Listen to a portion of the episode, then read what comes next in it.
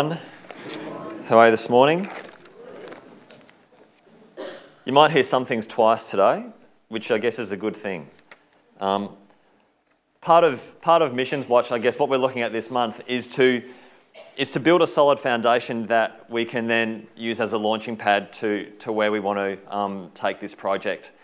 So this morning, I want to start off with reading parts of a letter from the Wilmot that, uh, that they wrote a little while ago. That rather than me interpret what they've said, I just want to read what they've said just so that you get, you get their heart, you get their passion, and, and you get some insight as to, as to where they're going and what they're doing. And, and then I'm going to lead into a, a message that, that looks at uh, Philip on, on the road to Gaza when he meets the, the Ethiopian. And, and you can look at that at a number of different levels about obedience about, um, I guess, stepping out in faith, of hearing, hearing God speak to us and, and what we do with that. That can be how we, how we operate here in our hometown, it can be whether we're called to go further out. So let's just start with, um, with this letter. I'm also going to have some, some photos that we're just going to play off the back. It's Saturday morning and the kids are half up, so I'll just write and see how we go. Excuse the mistakes. The work currently spans about 120 villages and maybe 200 kilometres. The people we work with are termed ultra poor, meaning that families live on less than about 50 cents a day. One in three kids die before the age of five. One in three people would, have, would be HIV positive. People are subsistence farmers. Low crops mean they go hungry. Illiteracy is probably 90 to 95%. Obviously, how the word is told and shared needs to be adapted. They're Islamic and have a strong African traditional religion. This hugely impacts how we do the work. I mention these factors because we get to know the leaders, and as they grow in their abilities and spirituality, they too are impacted by these statistics. It's not uncommon for seats at the leaders' meetings to be vacant due to their deaths. I don't need to go into how tough it would be to lose key church members in Australia. Well, it's the same here. There are always funerals. The work has a defined and strong structure, starting from the village environment through to the administrative centre. There are presently nine zones, and each zone has what is called a zonal leader, and there are three of these. Each life group itself has three leaders attached to it. Generally, the life group leaders are women, as 70% of our attendees are women. The zonal leaders are generally men, and this has been a cultural response. If we were to calculate those figures, you would see that we have a massive leadership base. Generally, the formal training are offered to a male leadership base of around 60 men and a female leadership base of around 120. A life group has an average attendance of about 40, which calculated over 120 life group gives us a base of around 5,000 people. We believe that we could call on a volunteer base of around 1,000 people who would see themselves as part of life groups. Bringing the general leadership base, zonal leaders, and life group leaders together, we have what is called an action group. Action groups take responsibility of around five leadership groups, and their responsibilities are teaching, encouraging, mediation, and reporting both to the chiefs and the appropriate leadership structures. Leaders meet in a neutral location once a fortnight we believe discipleship and leadership are simultaneous. Because there are so many women involved, on an alternate fortnight, the women leaders and the other key people are trained. There are five stages to this training, and at these meetings, we spend time getting to know each other. This is exciting as people realise that they're part of something bigger than themselves. They're coming from over 200 kilometres, and many of them wouldn't see each other apart from these, these key times together. There's prayer, there's testimonies. We look at issues arising. It could be a lack of food before harvest. It could be struggling to visit and teach when we're hungry or trying to gain some sort of extra income. It could be interpersonal relationship issues. We spend time on reflection, reflecting on how things are going, where they've come from, where they are now, how they've handled situations, be that good or bad. Needs, harvest time needs, health issues, teaching, some practical things may be given, and spiritual teaching, which includes biblical, theological, and missiological emphasis, as well as more contextual issues, are studied. John purposely does not attend the whole of these meetings, which run primarily themselves and by the officers and key leaders. Part of this is because his whole philosophy is to do ourselves out of a job while building the capacity of Indigenous people by allowing them to build it themselves. He's also aware that our European shadow is cast very far, and we feel strongly that for these people to truly move forward, it needs to be by our influence moving back. He is aware how much we can be salesmen of our own cultural values and pet theological opinions rather than servants of God ushering, ushering in God's kingdom. John holds tightly to a theory that things can be setbacks or opportunities. So when something terrible happens, and it always does, he, doesn't, he does his best not to overreact, but to rather use it as a learning, teaching, training, and experience opportunity. The less we are involved, the better. So, generally, in a five hour meeting, he may spend about 45 minutes in the meeting, and this would be a teaching capacity. He tries really hard to listen to what is going on so that he can articulate or advocate needs and issues. He works behind the scenes with the leaders. He also works on the holistic side of putting legs on the needs being expressed. What we do is not about changing religion or becoming something, but rather about entering into a relationship with God Himself and His fullness as represented in and through Jesus. This is a long process for some, but they do start with a huge knowledge of God and a desire to want to love and to serve Him. Chronological teaching, studies on the prophets, the character and nature of God, as well as the parables of Jesus, are part of the ways that people are taught. It would be hard to number how many of those attending fit the Western definition of Christianity, but we don't regard this as an important emphasis. We are more concerned about the direction and the focus of their lives. As long as people are moving towards and beyond the cross, that is what matters. We trust God for His work and His Spirit to fulfill it. Basically, we're out of our depth, and we feel that what we're involved in is like a house of cards. But we are strongly impressed upon what we believe is God Himself and believe that He is in control. Warm regards, Angela. It paints a pretty good picture, I think, about the opportunities that they have, the needs that they have, and, and I think sustainable practice, having a social work background um, myself, having a sustainable um, practice is about being able to step back so that the people are empowered themselves and to be able to continue the work that they've, that they've started, that the journey that they're on. And, and this opportunity that we have, are going to have later this month to, to be able to, to give to this uh, leadership project, I think is a great opportunity that encourages that. And it also sits well with our church vision of taking people on a journey and having them as a seed and as a seedling or a sprout and growing them through till they become mature trees and bear, and bear fruit. I want to um, today look at a passage out of Acts. And, and as you're aware, this month is Missionary Month, and, and our focus is on mission. And whether you call mission mission, whether you call mission evangelism, whether you call it communicating the good news to the lost, however you want to picture it, whatever box you want to put it in, it's, it's all pretty important and vital. In fact, it's the vehicle that Jesus chose to use when he gave us the commission to go and make disciples. We're all missionaries, we're all evangelists. But mission can be more than, than leaving family or friends and going to another country where you don't know the language and there's more than a remote chance that you could be the next meal. But it could be that. Mission's not necessarily joining or partnering with another organisation um, that is associated to either a specific cause, a specific people group, or a specific country, but it could be.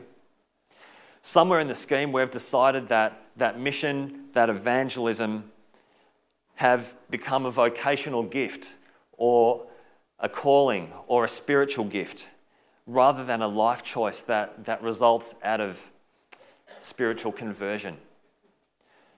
Mission is deciding how, how we as an individual, how we as individuals are going to live out the truth and proclaim the truth of Jesus Christ. The Bible's full of passages that speak of evangelism, that speak of mission. You can go to the local Christian bookstore and you can pull out a number of different books that have been written by the big churches and their leaders about how to be more effective in mission, how to make it less scary. We can read about the Apostle Paul in Acts. We can read about his, his journey and about his missions through Acts and through the other letters that he wrote. We can read about Billy Graham, who many would say is the greatest modern day evangelist. I went to a school in Melbourne where all of our house groups were named after missionaries Flynn, Livingstone, Paton, Judson, Taylor, Marshman. Various methods. It's all out there. We understand what's going on. And, but there's been various methods, I think, that have portrayed mission and evangelism and have put it in the scary box that we go, I can't do that, that's not me. I don't relate to that, I'm not able to do that, that's not my gift, that's not my skills, that's not my area of expertise. Some of the approaches sound and appear pretty successful on the outside, but underneath they leave much to be desired. I want to look at three of those approaches, then I want to finish with, with a good approach. So that's the first approach. Let's call it the redskin approach. And the philosophy behind that approach, approach is the more scalps, the better. The majority of the major emphasis is, is numbers. It's getting numbers, notches on the belt. How many people every day you can maximize to talk about salvation regardless? Doesn't matter what there's going on in their life, it doesn't matter where you are, it's just, I've got to get it out there, I've got to say it, I've got to do it. This approach is design centered. So there's not a lot of follow up, there's not a lot of discipleship that happens in this approach. And redskins aren't, pretty dif- aren't too difficult to identify. You can usually see them or hear them counting out loud the scalps that they've got on their belt, or you can see them shooting their next flaming arrow into the wagon train that's coming along day or night. It's a pretty out there kind of approach. Another one that's going around, I'm going to call it the Harvard approach or the university approach. It's fairly different to the previous one. The thinking behind this method is you know, let's discuss and let's talk about all the world religions. And since it's reason centered, it, it attracts the intellectuals, both those that are and those that wish they were. And, and invariably, you tend to get discussions that, some, that sit between Baha'i and Buddhism. They might talk about, you know, the, whether there should be chaplains in state high schools. They talk about the, the role of Islam and its movement in the 21st century and everything in between. Everything gets a platform, everything gets discussion. And whilst this approach is really educational, and yes, you can come out with some, some fantastic knowledge and feel like it's been really good intellectually and quite stimulating, there's one setback. Generally, no one gets saved in these because specifics around salvation by grace through faith are frowned upon. Discussion around forgiveness of sins, around the work of the cross, around, um, around God's resurrection are not talked about. They're about as welcome as probably a life size poster of Martin Luther in the Vatican. but of, of all three, I think this approach is probably one that we would sit with, or that the majority of Western society and Western Christians would sit with the best. And it's pretty popular, and I think we've swallowed one of Satan's nicest, most juiciest little tidbits. And it's the mute approach, which promotes that I'll just be a silent witness for God and I'll let my life talk for me. The best thing that you can say about this approach is that no one ever gets offended because nothing ever gets said. The Christian that uses this approach has taken one of Satan's little morsels and gone with it. All God expects of me is that I'll live a good life, a silent life. And, and if someone wants to know about Christ, they'll, they'll see my life and they'll come up and ask me. Um, I have to put my hand up and say that I've done that. And, and I can count the people on that amount of fingers that actually ask me about Christ? None. It wasn't until my walk actually matched my talk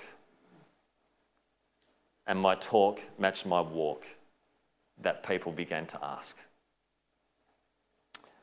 No, by no means am I saying just saying don't live a godly life. Absolutely, we have to. But what I am saying is that alone does not bring many people into the kingdom of God. Romans 10, what does, what does Paul say out of Romans? He says that faith comes through hearing. Today, I want to share another approach, and we'll call it the Philip approach. And this is a Christ centered method that draws on seven principles out of Acts chapter 8, 26 to 40. We pro- most of us probably do this already. And so, without probably really formally identifying with it, that you do that. This can be used as part of your daily walk. You can use this method with family, with friends, with your work colleagues, with your neighbours.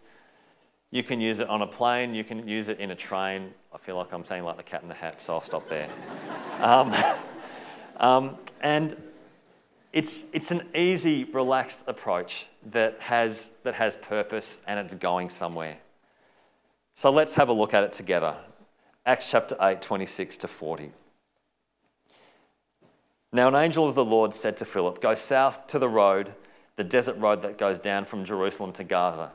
So he started out, and on his way, he met an Ethiopian eunuch, an, an important official in charge of all the treasury of Candace, queen of the Ethiopians. This man had gone to Jerusalem to worship, and on his way home was sitting in his chariot reading the book of Isaiah the prophet. The Spirit told Philip, Go to the chariot and stay near it. Then Philip ran up to the chariot and heard the man reading Isaiah the prophet. Do you understand what you're reading? Philip asked. How can I, he said, unless someone explains it to me? So he invited Philip to come up and sit with him. The eunuch was reading this passage of scripture. He was led like a sheep to the slaughter and as a lamb before the shearer is silent, so he did not open his mouth. In his humiliation, he was deprived of justice. Who can speak of his descendants? For his life was taken from the earth. The eunuch asked Philip, Tell me, please, who, who is the prophet talking about? Himself or someone else? Then Philip began with a very passage of scripture and told him the good news about Jesus. As they travelled along the road, they came to some water, and the eunuch said, Look, here is water. Why shouldn't I be baptized? and he gave orders to stop the chariot. Then both Philip and the eunuch went down into the water, and Philip baptized him. When they came up out of the water, and the Spirit of the Lord suddenly took Philip away, and the eunuch did not see him again, he went on his way rejoicing. Philip, however, approached or appeared, sorry, at Azotus and travelled about preaching the gospel in all the towns until he reached Caesarea. Philip was engaged in uh, in this citywide crusade. And there was some really good stuff happening. In, uh, in verse 5, Philip went down to a city of Samaria and proclaimed that Christ, the Christ there. When the crowds heard Philip and saw the miraculous signs that he did, they all paid close attention and said with shrieks, Evil spirits came out of many, and many paralytics and cripples were healed. And so there was great joy in that city. Philip was involved in this awesome ministry time. And he was doing and involved in some great things. People were seeing signs and wonders of, of this Christ, this living God. When all of a sudden, God, or in some versions it says an angel of the Lord spoke to Philip to go away, to go to another place, to go to Gaza, to a desert area. And in verse 27, it says that Philip started out. And this is the first principle is that that we need to be available. If God is going to use us, we need to be available for Him to be, to be used. It would have been really easy for Philip to say, God, what am I going to go there? What do I have to go there for? I'm, it's here. It's all happening here. I'm involved in great ministry and mission work here. What do I have to, what do you want me to go somewhere else for? I'm too busy. Look at what's happening. What's going to happen in the desert of Gaza? What's happening in your own lives right now? Is there so much happening that you can't hear the voice of God speak to you? Or is there so much happening that when you do hear the voice of God, you say, God, I'm too busy. There's so much going on right now, right here. I'm not able to go and do that, what you're asking. Maybe you're afraid of what he's going to say. So if I do the block out approach, put the blinkers on and don't see anything, I'll be okay. God can only use us for the work of his mission when we're available to be used by him.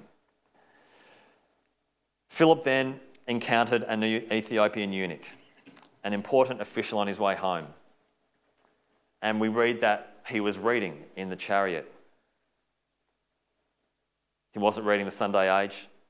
He wasn't reading a Tom Clancy novel. He wasn't reading some important documents um, or reports that he would be using when he got back to his work environment. Of all the things that he could have been reading, he was reading Isaiah. What a divine appointment. And I wonder how this story would have read and would have finished if, if Philip had said, uh, Sorry, God, look, um, it's Wednesday. The, the mission thing that we've got going here really doesn't finish till Friday. Um, by the time we've packed up um, before um, Sabbath, yeah, look, I'm probably, I could probably start moving at about three o'clock Friday afternoon. Hope that's okay. Completely different story. And who knows what that Ethiopian eunuch might have gone back without. And who knows how that has been part of, the, of where Africa is today. All because one person said, Yeah, God, I'm available today. I can drop what I'm doing, I can drop my agenda, and I can pick up yours. Philip then, in the next verse, into verse 29, the, the, read that the Spirit of God prompted Philip to go, to get up close to this, to this chariot, to, to the Ethiopian. At that stage, he probably didn't know what, he was, what was being read, or if he was reading, they probably would have, I'm guessing chariots probably kick up a bit of dust as they're going down the road. Probably not nice hot mix asphalt. Um, but he knew that God wanted him closer. He knew that God wanted him to move up and get near the action. And I don't know you, but I know that when in my life, when, when God says something and I obey, and I know that you know there's that divine appointment taking place, something happens, and you get excited. My heart starts to beat a bit quicker. My my mouth starts to go a bit dry. My hands get a bit sweaty. I wonder if Philip felt the same when God told him to get closer. And that's the second principle this morning is that we need to allow ourselves to be led by God's Spirit. We don't have any insight into the mind of Philip, but the passage reads as though from that prompting he had to move fairly quick in his response. And that's the third principle this morning is that we need to be obedient. If if we obey God, then things are going to happen. And they're going to happen in His timing. And his, I know that His timing is perfect and it's way better than mine. So Philip runs up to the chariot. I don't know much about chariots. I was watching Top Gear last night, hoping that Jeremy might have done a thing on chariots, but there was nothing. I haven't seen anything done by Top Gear on chariots. But although there are some very nice vehicles, last night's were almost chariots. They were vans. Um, but I would assume that with chariots, there is an essence of speed, whether that is they're being drawn by horses. Hey, horsepower, yeah. Um, maybe one, maybe two, maybe many. I guess if he was fairly important, maybe many. But it would have been moving. So, in his need for obedience, there was probably a need for urgency. Not, okay, God, I need to have a think about this before I be obedient, look at the costs, weigh them up, and then make a decision.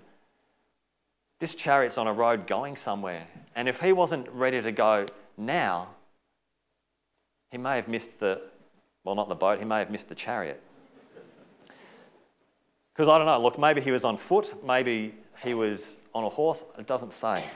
But he probably had to move quick, and so he did. He took behind, he took the most of that opportunity and went up close. And when he went up close, he heard a man reading aloud, and he calmly asked the man, He said, Do you understand what you're reading? What a great opening to a divine appointment. And that's our fourth principle. When we need to have a good opening or a proper opening. There are many things that Philip probably could have said at the opening of that conversation. Hey, nice chariot. Does it come in a wagon? It hasn't rained in a while. In Gaza, has it? Do you know what the long term forecast is? What do you do for a crust? Are they your personal slaves or do they come with the job? Or a number of other things that you could think of. He didn't barge in, he didn't just start preaching at this guy. He didn't crank out some random comment, but he quickly found an opening that would go in the direction that God wanted it to go. It was a logical question, but more importantly, it was a leading question. And the official immediately invited him into his chariot to join him and help him in his understanding. And, and Philip, in his response to go into this chariot, uses tact. And that's our fifth principle, is we need to be tactful. Even though he had a foot in the door, he remained gracious, he remained courteous, he was a good listener, and at the same time, he was open and sensitive to the moment when he could step in and be specific in, about faith concerning the Lord. And that's principle six. When, when the opportunity arises, it's time to open your mouth and be specific. There wasn't any vague dialogue about religion. He spoke of the main issue, and that was Jesus Christ. And, and then the final few verses, we, as we read before, there's this brief but, but memorable follow up where the, where the Ethiopian is baptized. And, and that's the final point today the importance of follow up. Without some kind of follow up, all of our previous effort can be laid to waste. The way that a person goes from a seed to a seedling to a flower and to a mature tree that bears fruit is generally dependent on the follow up that takes place over earlier works and earlier efforts. This can take a number of different themes, and that's often determined predominantly by the environment, by the resources, by the circumstances that are available. And, and what we're looking at with, um, with, the, with our work in, in Malawi is this, this training of leaders is, is discipleship and, and follow up. It's, it's also taking people from those early um, early places in their spiritual journey to being mature trees. It's about them growing and standing, being able to stand on their own two feet and being able to carry on that process when, when us whiteys leave. It's a great opportunity. This morning was, was an opportunity for each of us to go, well, how do I do mission? How do I, how am I involved in my own mission, in God's mission for me? here in Albury Wodonga, here in Victoria, here in Australia, here in this universe. To be able to, to speak to someone purposefully about, about Christ based on our own life is, is a valuable tool. And, and it's such an awesome privilege when we have a chance to do it. So, when it comes to mission, how is God going to use you? How has He been speaking to you this morning? Have your spiritual ears been turned on to listen to His voice and what it might be saying to you? Where are you being faithful? What are the areas where you need to address in order to, be, to become better that you need to work on? Other opportunities where you can apply these principles? How does mission fit with your life? During this month, there will be many opportunities for you as individuals, as small groups, as families, and corporately as a church to be challenged, to be encouraged, to be open to the opportunities of mission. There will be things that you can do from the comfort of your own home. There will be things that you can do that will stretch you greater than an elastic band. But there will be opportunities. This month, we're looking at leadership development amongst the Yao. In your uh, little thing, it talks about $100. One person for one year costs $100 to train, and that, in, and that is going to cover their accommodation. That is going to cover their food. That is going to cover their materials that they would use um, for their training. It's going to cover their transportation. Many of them if they're living on 50 cents a day or less for their whole family, they're not going to have money to get there. And if they're living within a 200k radius, that's, that's a pretty long walk or a pretty long bike ride or a pretty long hitching a ride in some other kind of way. one 80 gig iPod is going to pay for about four, four litres. One average size plasma TV is going to pay for 8, 9, 10 plus litres. One upgraded high tech whiz bang mobile phone is going to pay for 5, 6, 7, 8, 9, 10, 12, keep going, litres. We've got an opportunity to invest this month into something that will have lasting, lasting, lasting effects on the Yao people, Malawi people, our world. How will you get involved? Let's pray. Father, thank you that um, we are so fortunate here in this country. We have so much. Father, I pray that this month, as we hear from, from many different people about mission, about counting the cost, Lord, that you would help us to step outside of our comfort zone and become a people of faith that are willing to step outside of what we know and step into new realms of what we don't know stepping off a cliff, not knowing what we're going to land on. Father, thank you for this morning and, and the way that you have spoken to me personally again about mission, about the call that comes out of a spiritual connection rather than anything else. Father, I pray that you would continue to make us passionate people in love with you. And that what we would do, we would do out of a love relationship, God, rather than out of any other kind of rule or obligation. Father, we bless you and we praise you today. In Jesus' name, amen.